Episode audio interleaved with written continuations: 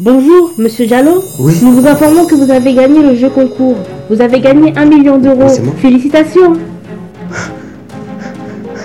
C'est c'est pas vrai. C'est c'est pas vrai. Ah, merci Seigneur. Vous pensez que j'ai de la chance? Eh bien non. Voici mon histoire.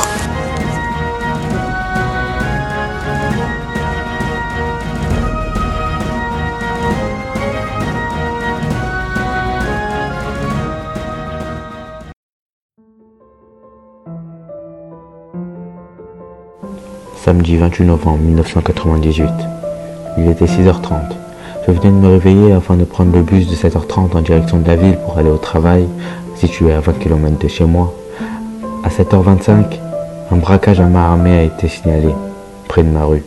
Je suis arrivé au travail avec 30 minutes de retard. 30 minutes qui m'ont coûté cher, qui m'ont coûté mon avenir. En rentrant, un ami m'appelle pour me dire que ce braquage n'était pas le seul malheur de la journée. Il y avait aussi eu un cambriolage au même moment. Et celui-ci s'était déroulé chez moi.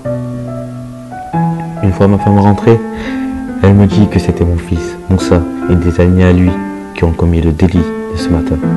Il fut emprisonné le jour même. N'ayant plus d'espoir, plus de bien, plus d'enfants, je décida d'aller prendre l'air.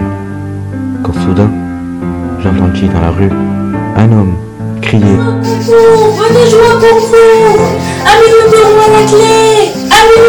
dit que de toute façon, je n'avais plus rien à perdre.